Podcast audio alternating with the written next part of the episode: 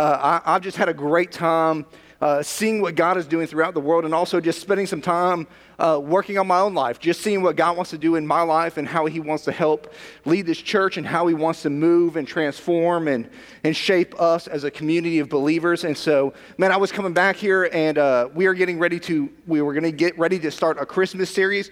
And uh, I just saw that God was doing a lot of things in my life. Anybody have ever had one of those times where God all of a sudden just changes plans? Am I the only one? Okay, so there's like 12 of you as well. For the rest of you guys, let me just give you some insight right now. God is going to change some plans in your life. All right, He's going to mess some junk up. He's going to He's to switch some things around, and uh, and God just started switching some things around, and so we're going to come back and we're going to start this awesome Christmas series here in like a week, and and God was like, man, that's not what people need right now. They know enough about Christmas. Uh, they don't really need any more Christmas. You guys all know about Christmas, right? You guys have heard that story once or twice. Does anybody, is anybody awake here? Do, was there coffee out there? Did, did you all miss that? You, okay, here's the deal. Next week, I need you to grab a cup of coffee and, and like just chug it before you come in here so we get some activity going on. So uh, I need you guys, man, you guys need some more energy or something, or maybe I need to drink less coffee. I don't know what it is, but somebody needs something in here. But uh, so God just started changing some things, and I just started thinking about my life, and I started thinking about a lot of other people's lives and what was going on. And, and I don't know about you guys, but I've seemed to find out that I live my life most of the time in the extremes. Anybody else like that out there? Man, we live in the extremes, and, the extreme is, is normal for us. I mean, we see extreme everywhere. Anybody out there watching some extreme sports?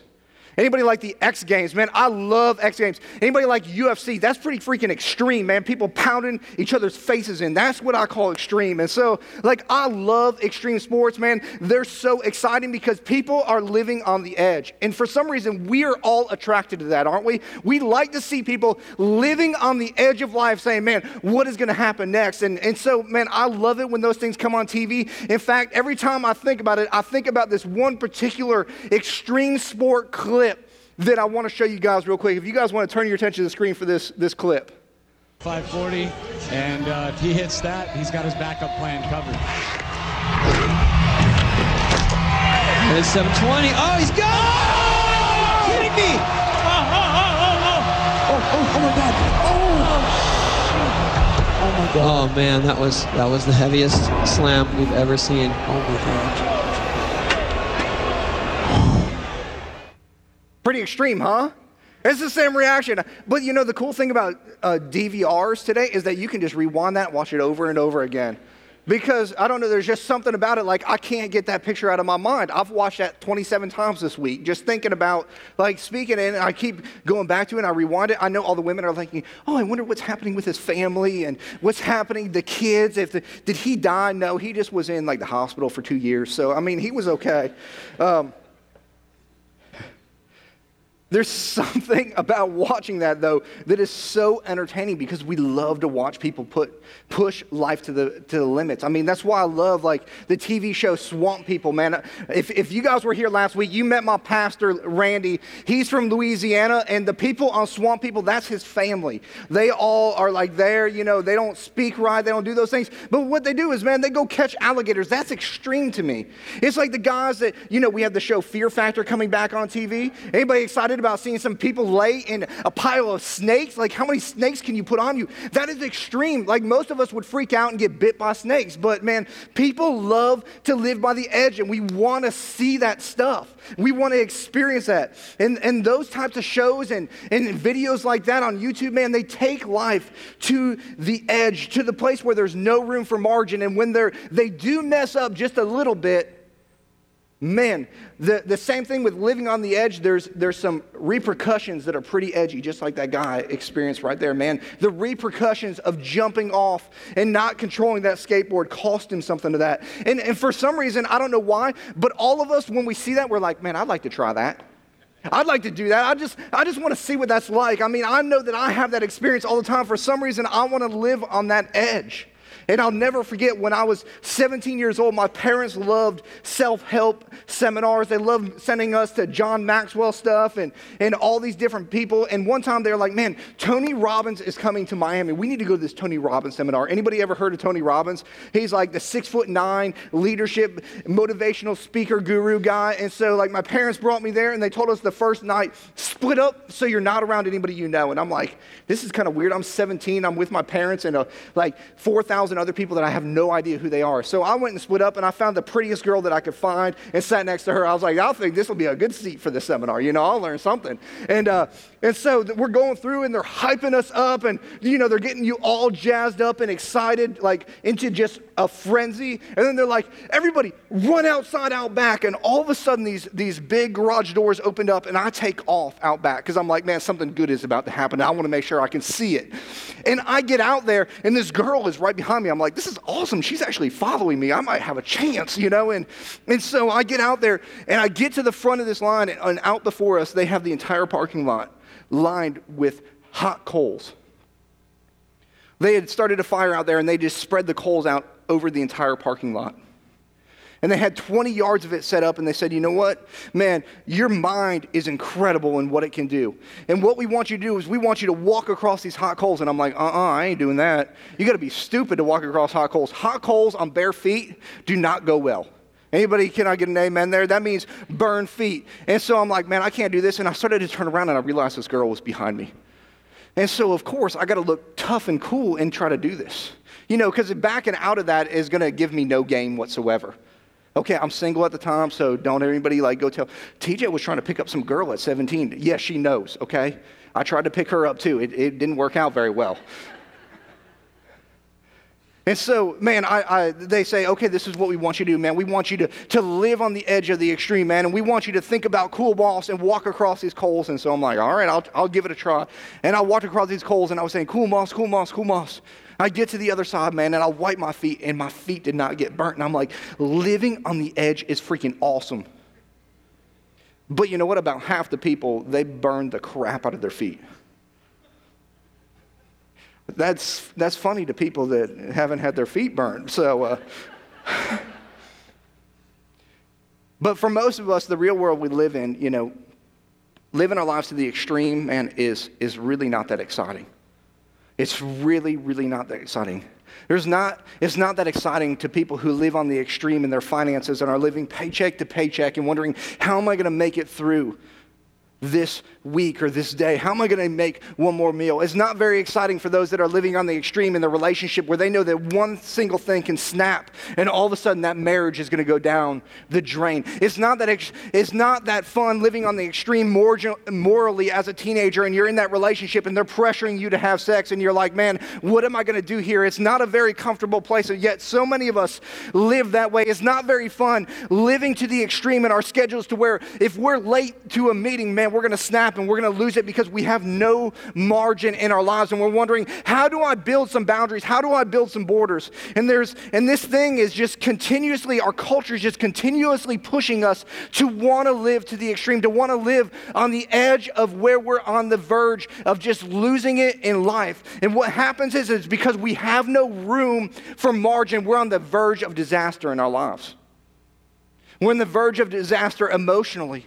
Man, we just don't know if we can take any more of the edge than what we're looking at. Some of us are on that place relationally. And over the next couple weeks, man, I really want to dive in and say, how do we build some margin in our life? How do we build some balance in our lives so that we can make sure we're not living on the edge of life? We're not living on where if we make one wrong step, man, we're over the edge. But how do we take a couple of steps back so that there's some space between where we currently, where we should be, and where the edge of of life is that will take us to that extreme.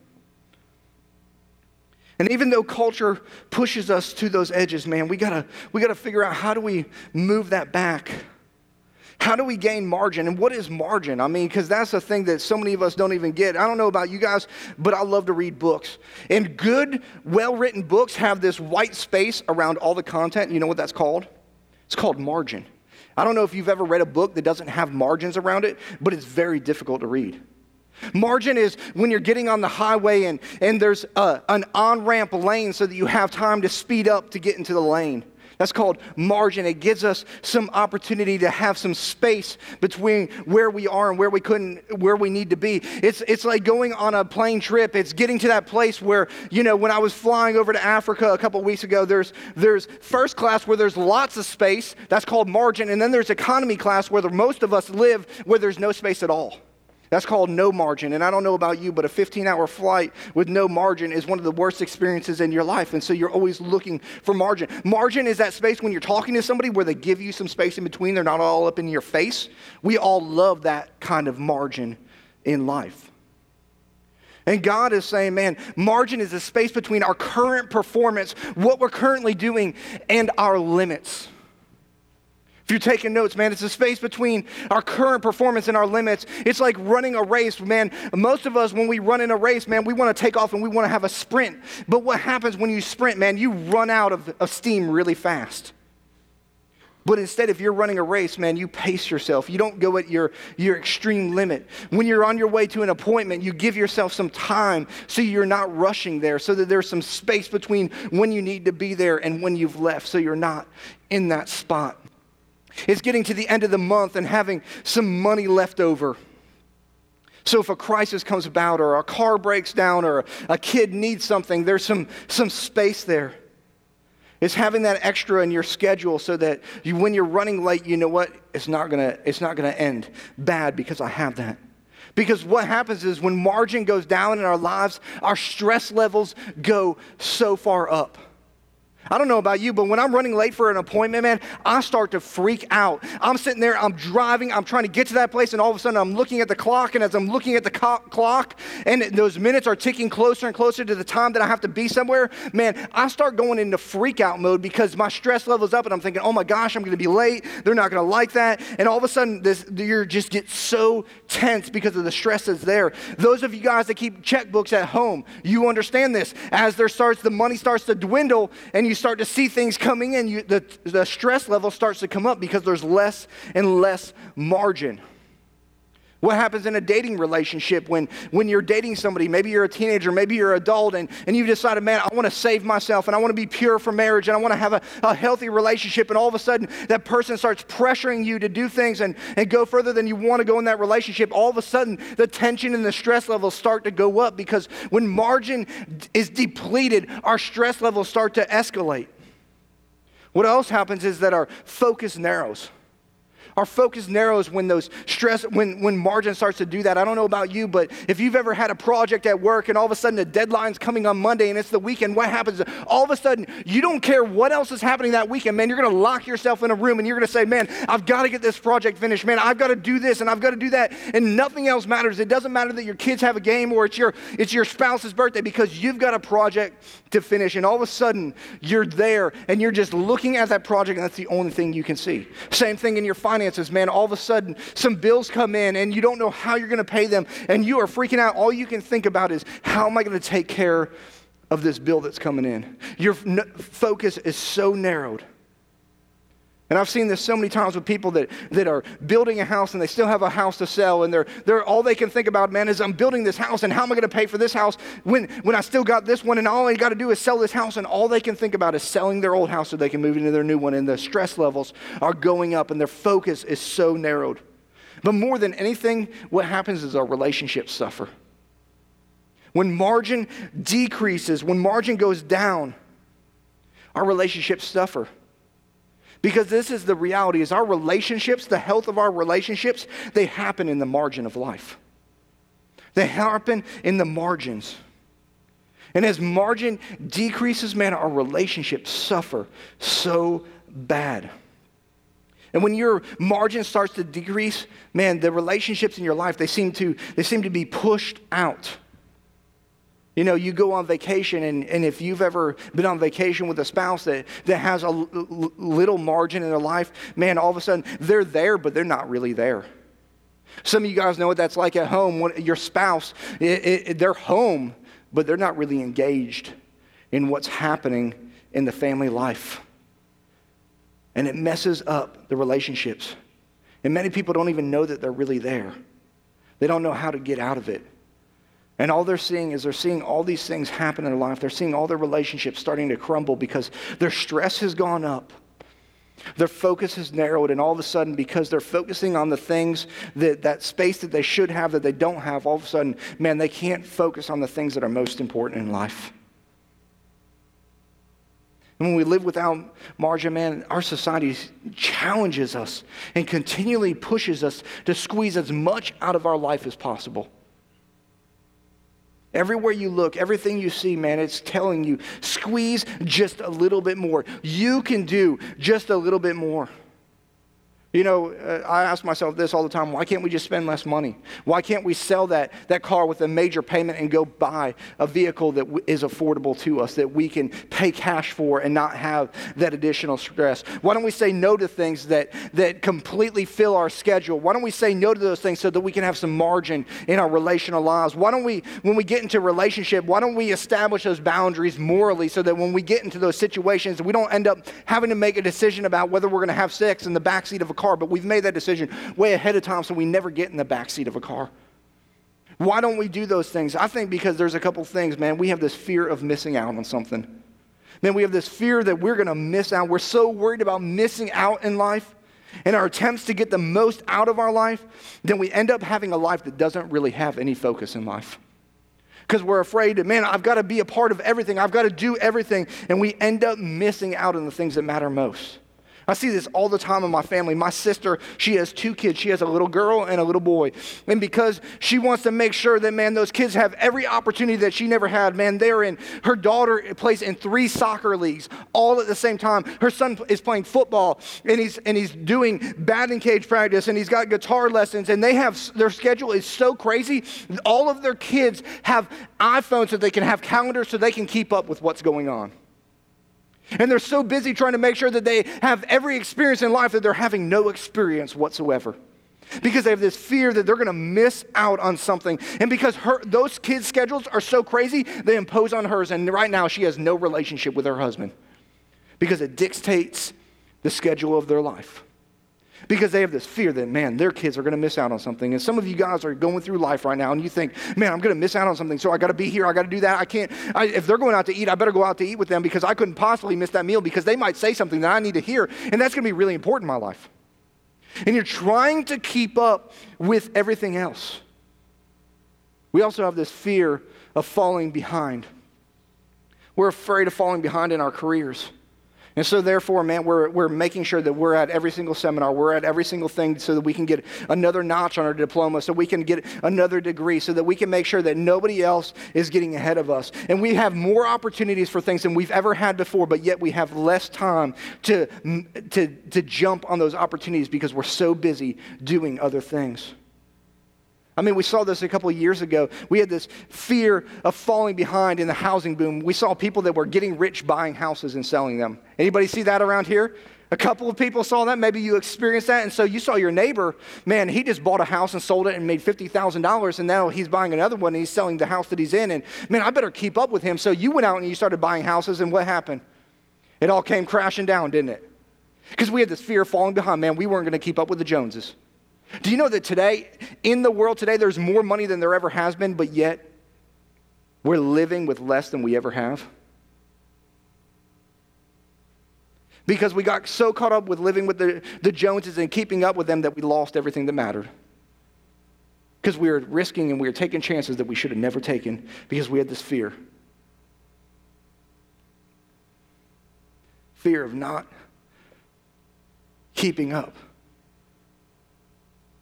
And I've had this in my life. I mean, I've, I've done this, and, and, and, and I've done it mostly in, in, in sports and activities fear of not keeping up. Man, I was running a 5K one time, and uh, I'm not a runner. You can tell by my body type. Um, I don't really like exercise. I like exercising with my hand to my mouth eating food. And, uh, and so I decided I was going to run a 5K one time. One time. That's it. One time. And, uh, and so I, I trained for this. I ran on a treadmill for like three months, and I was like, man, I've got this. And I got out there and I started running this 5K. And, and I'd pace myself on a treadmill at eight minute miles. Well, my first mile in this 5K, I was paced at like a 5:30 minute uh, five minutes and 30 second mile because I saw what everybody else was running at. The guy that was like from Kenya ahead of me that I was trying to keep up with. And uh, I saw him take off, and I'm like, I'm keeping pace with him. And so I started running with him. That didn't work out very well, so I fell back to the next guy and uh, to the next guy. And man, I'm just trying to keep pace with people because I don't want to fall behind. I mean, I'm a winner. I win things, you know? And so, and I'm like, man, if I'm going to win, I got to keep pace. And so I'm running with these people. But by the time I get a little bit further along, I'm dying because I've been trying to keep pace with these people. And finally, man, we're at about a quarter mile left. And I see this elderly gentleman, probably in his 70s, with wearing two knee braces. And uh, he is a little bit ahead of me. And I'm like, there is no way a 70 something year old dude is going to beat me. I mean, that just that just isn't cool. I mean, I'm, I'm a 20 something. I should be able to kill this guy. And, uh, and so I take off in a full out sprint with a quarter mile left. And, and he sees me as I start to pass him, and he starts sprinting too. And I'm like, where the heck did this, this is like the bionic man or something. And, and he's keeping pace with me, and I'm like, there is no way. And, and man, I just push myself a little bit further because there's no way I'm falling behind. There's no way I'm going to lose to a 70 something year old dude and um, with bad knees. And so we get to about where the finish line is from that exit sign to that wall there. And I'm pushing myself as hard as possible, and I've built a little bit of a lead. But all of a sudden, because I had this fear of falling behind, I've exerted everything to the extreme that I possibly can. And my body starts to say, We can't do this anymore. And when your body starts to say you can't do this anymore, what that means is you're going to throw up everywhere. And so um, I start throwing up everywhere. And when you start throwing up, you have to stop. And, and I don't know if you've ever been in a 5K race, but everybody stands at the finish line. And so, about 30 meters from the finish line, I'm standing on the side of the road throwing up everywhere as the old guy passes me, the lady in the wheelchair, or not in the wheelchair, but it, there might have been a lady in a wheelchair. I don't know. I was throwing up lady with the stroller, with the double stroller with the kids in it, she runs by me. I'm like, man, I'm getting killed here, but I'm throwing up because, man, I try to keep up with everybody else. I had this fear of falling behind. And so many times we have this fear of falling behind, and it makes us live our life with no margin. But more than anything, I, I, maybe this one is just for me, but we also have this fear of our life not counting. We have this fear of our life not counting. We think, man, we're going to get to the end of our life and, and, man, people won't be able to say, man, they made a great contribution. Man, they made a huge difference. And so what we do is, man, the only way that we're going to matter in life is we got to do, we got to do, we got to do. And so we are just continuously doing, thinking that that is going to gain significance. And we want, we want people, when they come at the end of our lives, as, as we're in our coffins, we want them to come and say, you know what? They made a huge difference. And not walk away and forget about us 10 minutes later. I don't know about y'all, but I want them to say at my coffin, I think he's moving. That's just my, my thought. So that would be significant. You guys can listen to the podcast and maybe you'll get that. I don't know. But we think because our life is so full of things that that's going to equal significance. We think that that's going to equal our life counting for something. And listen, when we allow the margin in our life to shrink, when we allow it to surround us and consume us so that we have no room for error in our finances, in our relationships, in our calendars, in our, in our family life, that is never going to make your life count for anything. It's never going to make your life count. And we live at the extremes of our limits so that we can try to make our life be all that it can be. And so many times, man, we just think that one day I'm going to get to that place. I'm going to get to that place, and it's going to be that moment where all of a sudden everything is going to be perfect, where everything is going to work out, and all of a sudden life is going to completely make sense. And I finally achieved it. I finally gotten to that place. And let me just tell you, there is no place like that. In trying to max out your schedule, that place you're never going to find it in the extremes. You're never going to find it in a life without margin. In fact, a recent CNN poll said this. It revealed that 69% of Americans said, I would like to slow down. I would like more time to relax. In Time magazine's cover article, Stress, Anxiety, and Depression, the author calls our condition the 21st century blues. We are over involved and stressed out, and as a nation, we are driving ourselves at an increasingly frenzied rate that is pushing us over the edge. And they say we are trying to live out our dreams and finding ourselves living in a nightmare. We're trying to live out all these dreams that were never really our dreams, but it's what culture is telling us all the time. This is what your dream should be. This is what your life should be about. This is significance. And, and that is the complete opposite. And what God says in all this is He says, man, y'all need to step away from the edge. You need to step away from the extremes. Because as margin goes down, so does our, relation, our relationship with God goes down. As their margin is squeezed out of our life, our relationship with God gets squeezed out of our life as well. Because I've never heard anybody say, man, I, I you know, I just didn't have, uh, I had so much time that I couldn't spend with God. What do people say? Man, I got so busy that God got pushed to the side that God got pushed out of the way. Man, I didn't have time to, to spend that time with Him in the morning. Man, I didn't have that time to do the things that I was doing that made me successful in that relationship. People say all the time, man, I used to be a Christian. I used to, I used to serve God, but then, man, my schedule it just got hectic. And I started cutting out small group, and I started cutting out going to church, and I started cutting out having some prayer time with God. I started cutting out reading my Bible, and all of a sudden I found myself in a place that I never thought I would end up in because the margin in life got squeezed out. In Ecclesiastes 7:18 says, "It is good to grasp the one and not let go of the other. The man who fears God will avoid all extremes." So many times we're grasping for so many things in life that in order to grasp those things, in order to hold on to all those dreams that we're told that we got to hold on to, you know what we have to let go of? We have to let go of God. And God says, man, that is not the way to live. It's not the way to live. The, the most important thing you can hold on to is me. And so, over the next couple weeks, I want to help us begin to, to realize how do we live life with margin. And I want to help us start today. And so, the place that I think we got to we gotta begin in, in, in getting balance in our life is we got to dis- discover God's purpose for our lives. We've got to discover God's purpose for our lives. And I know as this series goes on, I know what people are going to say. TJ, man, you know, that's awesome. We understand that you work like one day a week. And so you have plenty of time to do that stuff. I mean, really, what do you do? You read your Bible and drink coffee. I mean, come on, how hard is that? You know, but there, I, I'm serious. There is a little bit more to it than that. But you know, people think, man, my schedule is so crazy. My schedule is so hectic. You know, I'm a single mom. Uh, I've got two kids. How am I going to spend time and figure out what my purpose is? Let me just tell you something. Man, living a life without purpose is not a life worth living. And so I think that if we're going to figure out how to build margin in our lives, we got to discover what are the important things in life and what does God care about for our lives? What does He want for our lives? Because this is the thing people are so busy, but it amazes me when something tragic in life happens to a friend or a family member, how all of a sudden that person the things that were so busy in their life seem so insignificant now, and now they're focusing on the things that matter most. It's so amazing to me that when tragedy takes place, all of a sudden our focus on what we thought was important isn't really important anymore, but the things that are important we start focusing on.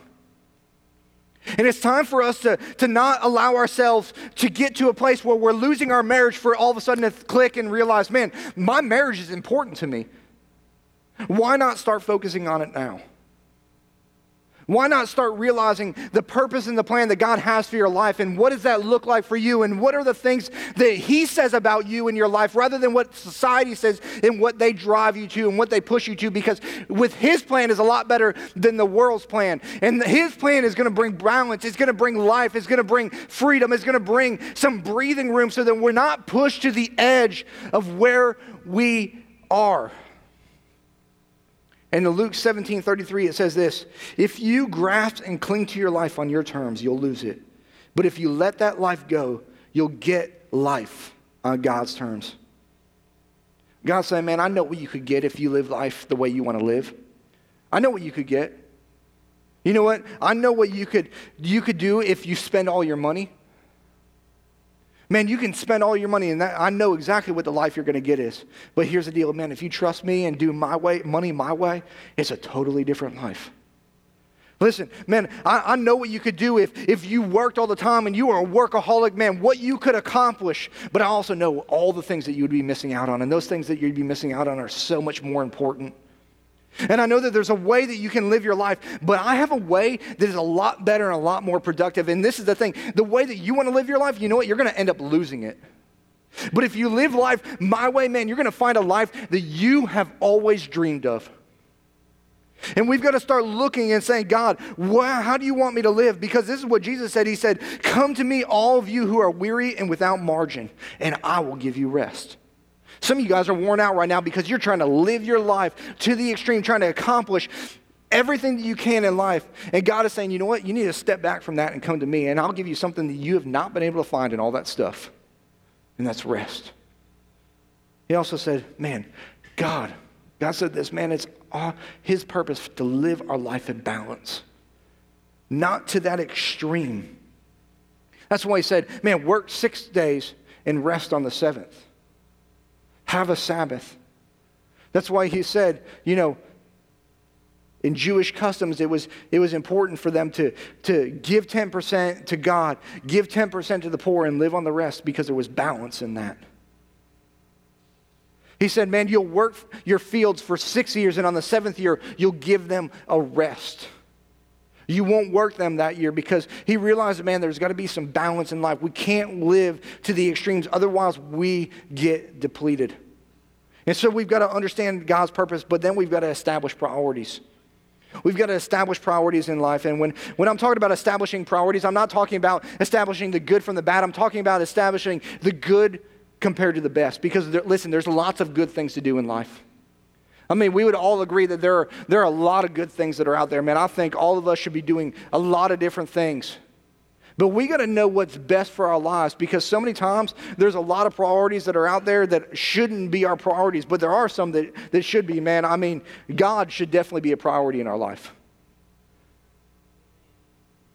I mean, our, our, our our kids should probably be a priority in our life if you have kids. If you don't have kids, they're probably not a priority right now. You know, uh, for a lot of us, our friends, that should be a pretty big priority in life. Um, how about how about education? I know for a lot of people, education is very important to them. Maybe that's a priority in your life. Maybe you're in school right now.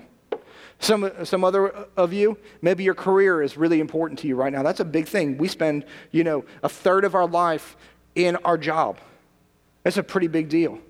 Those are important things. How about, how about our spouse? If you're married, this is a really important one. If you're not married, this is probably even more important to you for some reason. So, uh, future spouse. But what happens in life is we get so busy living on the extremes that all of a sudden the extremes have filled up our lives and we're trying to keep, we're trying to fit all these things in our lives. And you know what? They don't all fit. And so we're living life on the edge, and what happens when, when things are outside the bucket of life?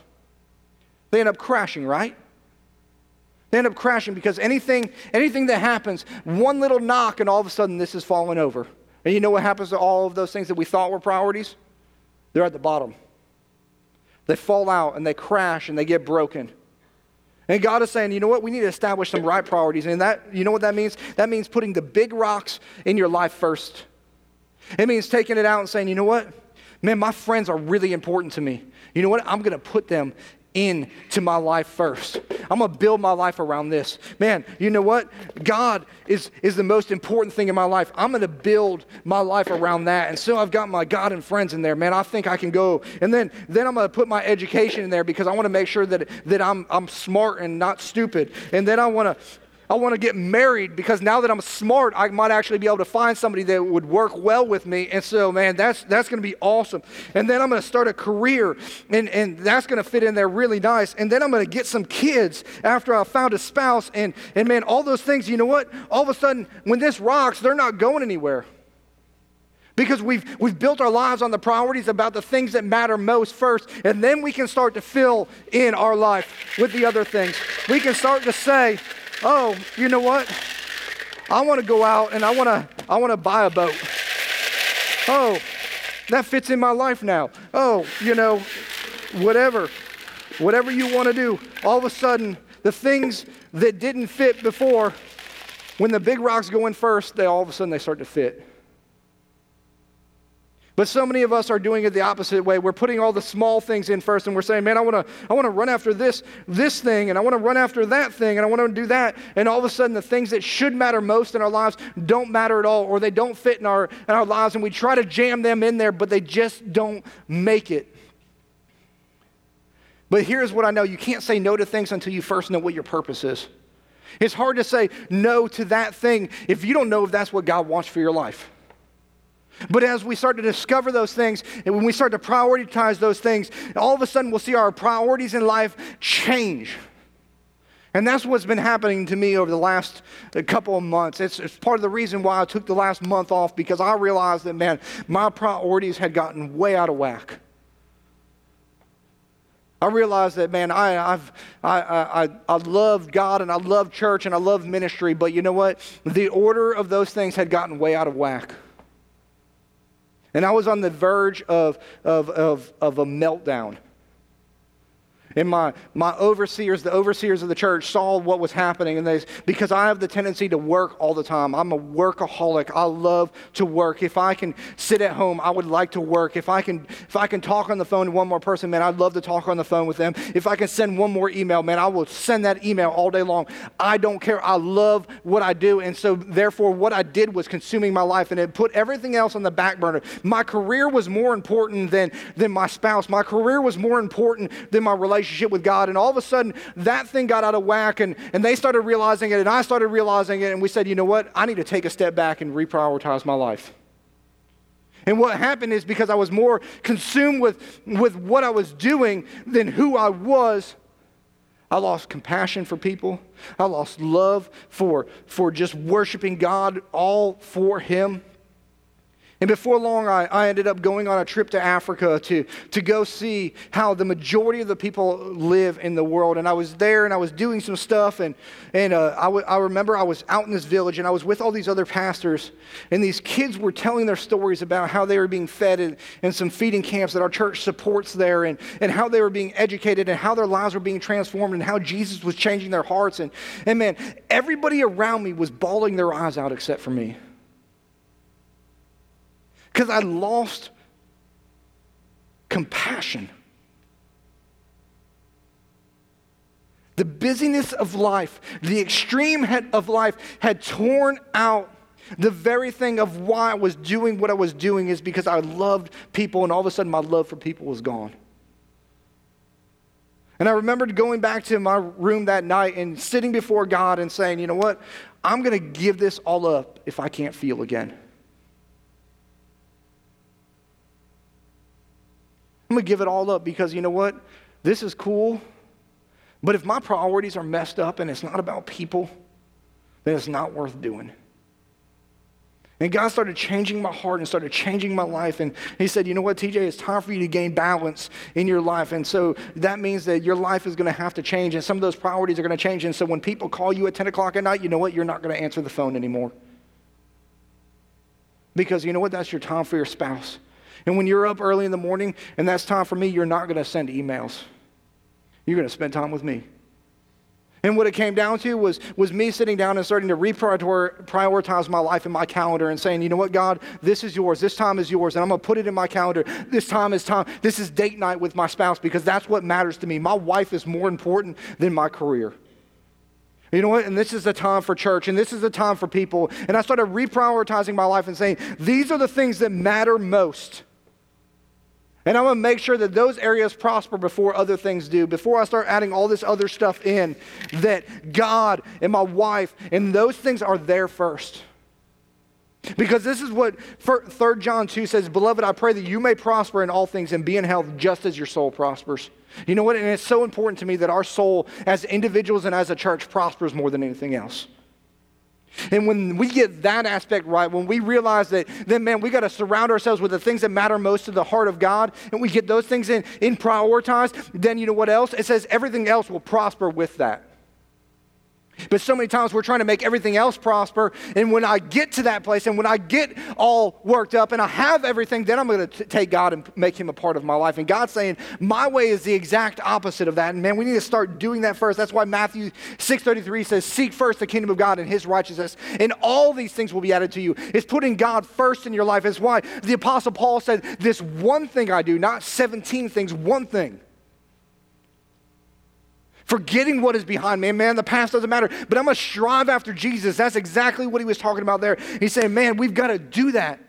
Because God isn't about us just, He wanted to be a part of our life or being first in our lives. And this is my theology. So many times I've, I've said, man, God just wants to be first in your life. God does not want to be first in your life, God wants to be your life. God is not looking for a portion, He's looking for all of it. And some of us, we're, we're kind of, we're giving God like a rock like this when he's saying, man, you're the, the I want you to build your life on me. You can't build your life on this. You got to build your life on something like this. You got to get some foundation there, and that's got to be the number one priority in your life. Man, you got to understand the purpose that I have for you. You got to set the priorities in place. And lastly, man, you've got to work the plan. Man, you've got to stick to that time, that thing. Because how many times have we gone to a seminar or gone to a church service and heard something good and been like, man, that's awesome, and then never done anything about it? We've bought the DVD packet, it's sat on the shelf. We've, we've bought something else, it's been in the cellophane for the last 27 years, and we have never, ever done anything with it. And God is saying, you know what? It's not just cool just to give me lip service, man. You've got to put some action to those things. It's got to become part of your life. Back in the day, people used to use these things called day planners before we had iPhones and iPads and half of what you guys are writing on right now. And uh, when Daytimer did all this research, they said one third of people schedule their life. Of that third of people that schedule their life, only 9% actually follow through in that schedule. So a third of the people schedule their life, and then basically a tenth of them, so 3% of the world schedules their, their life and follows through. It's time for us to start following through on the purpose and plan that God has in our lives and putting those priorities in place and saying, you know what, God, I'm going to follow you. I'm going to work this plan. And that's why it's so important for me to schedule those things and get it in there to make sure that God is there, living and breathing in my daily schedule, that it is a part of my life. Because here's the deal, man. Someday, our life is going to be gone. And I don't know about you, but I've walked through a lot of cemeteries. And cemeteries are really interesting places to walk through because you see headstones. And you read about a person, you get their name and maybe a little saying, but more than anything, you get the year they were born and the year they died. And in between is a dash.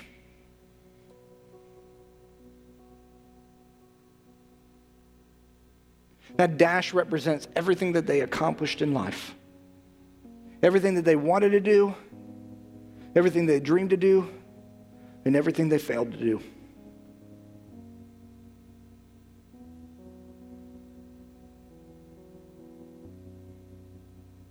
I don't know about you,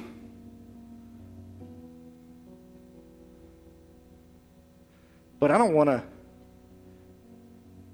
people to remember me by the, the beginning date or the end date. I want them to remember me by the dash.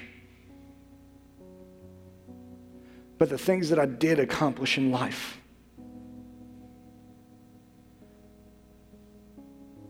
And knowing that, that God has given us a beginning and an end. Those are definite. But the thing that we get to choose is how do we live out the dash? What are you going to do with your dash today?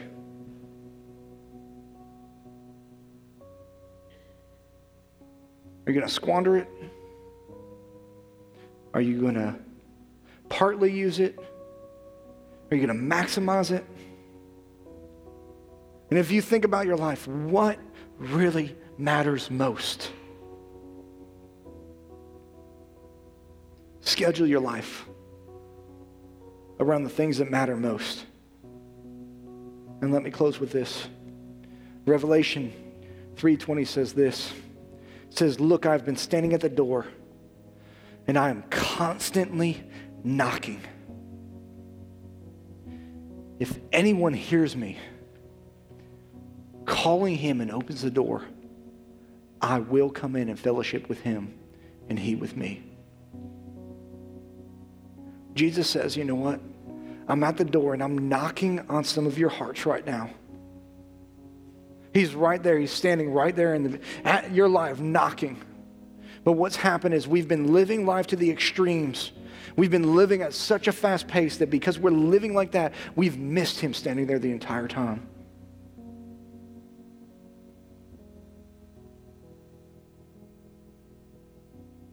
You're like, I don't miss him. Man, we miss things all the time. I was driving not too long ago and I was late for something and I was speeding and I passed a cop going the same direction.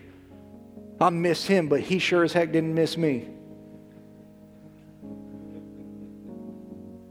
And so many times we're so busy trying to get somewhere in life that we miss what's right in front of us. Don't let this be a day that you miss out on what God wants to do in your heart and in your life. Don't let it be wait till the moment when you're on your deathbed and you finally see Jesus knocking on your heart. I mean, he'll answer it then. Don't let it be when your marriage fails that you finally see Jesus knocking on your heart. I mean, He'll answer it then. Why wait till it gets to that point? Answer the door today. Answer the door today. And let Him come in and let Him fellowship with you and let Him change your life. Let Him reprioritize your life and get first things first so that we can finally live with some margin so that we can have balance in life. Let's pray.